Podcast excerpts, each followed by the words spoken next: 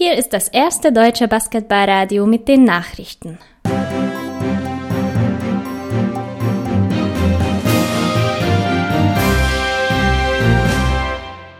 Die Tagesthemen mit Finn Erhardt am 8.6.2020. Guten Abend, das sind die Themen.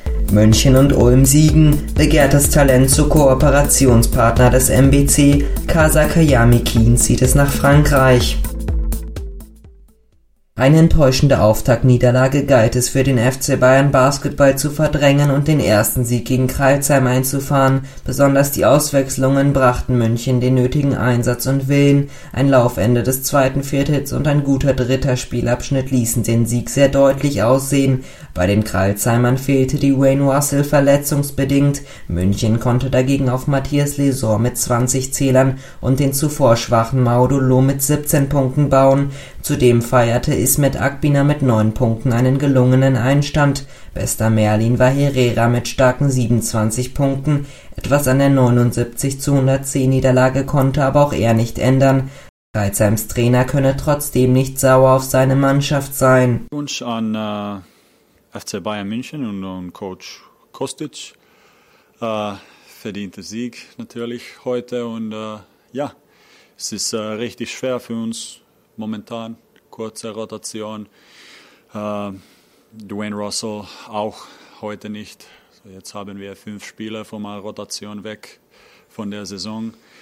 Äh, die sind nicht, äh, wie sagt man, äh, etwas, äh, etwas leicht für uns äh, besser zu, spielen. Aber äh, was kann man sagen? Sebastian Herrera hat ein sehr gutes Spiel heute. Äh, und äh, für uns die wichtigste Sache ist äh, in, in ein Spiel wie, wie heute gegen Bayern ist nicht die Result an die Scoreboard, äh, mehr die, dass wir mit unserer Identität spielen. Das bedeutet Team Basketball, äh, hohe Intensität und immer alles geben. Und äh, das war, ich war natürlich, wenn wir sind, ein bisschen müde äh, in der dritten Viertel, am Ende dritten Viertel, in der vierten Viertel, dann hatten wir Probleme mit dies und das. Äh, als, als Trainer ist für mich eine schwierige Situation, weil natürlich wir müssen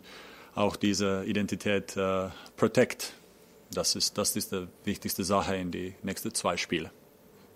Viel, viel hängt ab der Situation mit, mit Russell und auch, auch mit, mit Hawkins. Er ist ein bisschen verletzt heute und wir sehen äh, morgen, wie, wie schwer es ist. Aber, aber das ist Situation momentan. Ich denke, wir können nicht äh, frustriert sein. Wir müssen immer, immer äh, weitergehen und, und äh, arbeiten, wie wir immer machen. Bayerns Coach Kostic sei hingegen zufrieden mit seiner Mannschaft. Congratulations my players for, for a good game today. That everyone uh, gave a good answer after the, the, the first game, and uh, we took control of the game from the early minutes, and we actually had a full control of the game rhythm for the 40 minutes. That was a chance for everyone to step up, to show reaction, and from that point, I'm very satisfied. Die Mannschaft, die München Punkte stahl, Ratiofarm Ulm konnte auch gegen die leicht favorisierten Oldenburger einen Sieg feiern. Mit 85 zu 66 gewannen die Ulmer trotz eines tollen 19-Punkte-Comebacks nach sieben Wochen von Nathan Booth. Bei den Ulmern überzeugten zum wiederholen Male Klepeis und Harvey mit gemeinsamen 26 Zählern, zu denen Archie Goodwin 14 Punkte beisteuerte die BSV Sixers, der Jugendkooperationspartner des MBC, sicherte sich die Dienste eines heiß begehrten Talents. Für die kommende Spielzeit erhält Nemanja Nadjefi eine Doppellizenz. Er darf also sowohl in der ersten Bundesliga als auch in der dritten Liga Spiele bestreiten. Nadjefi bestritt letzte Saison schon 27 Partien in der Pro A für Tübingen. Stark aufspielend hatte er aber für dessen Regionalligameisterschaft mit einem 18-Punkte-Schnitt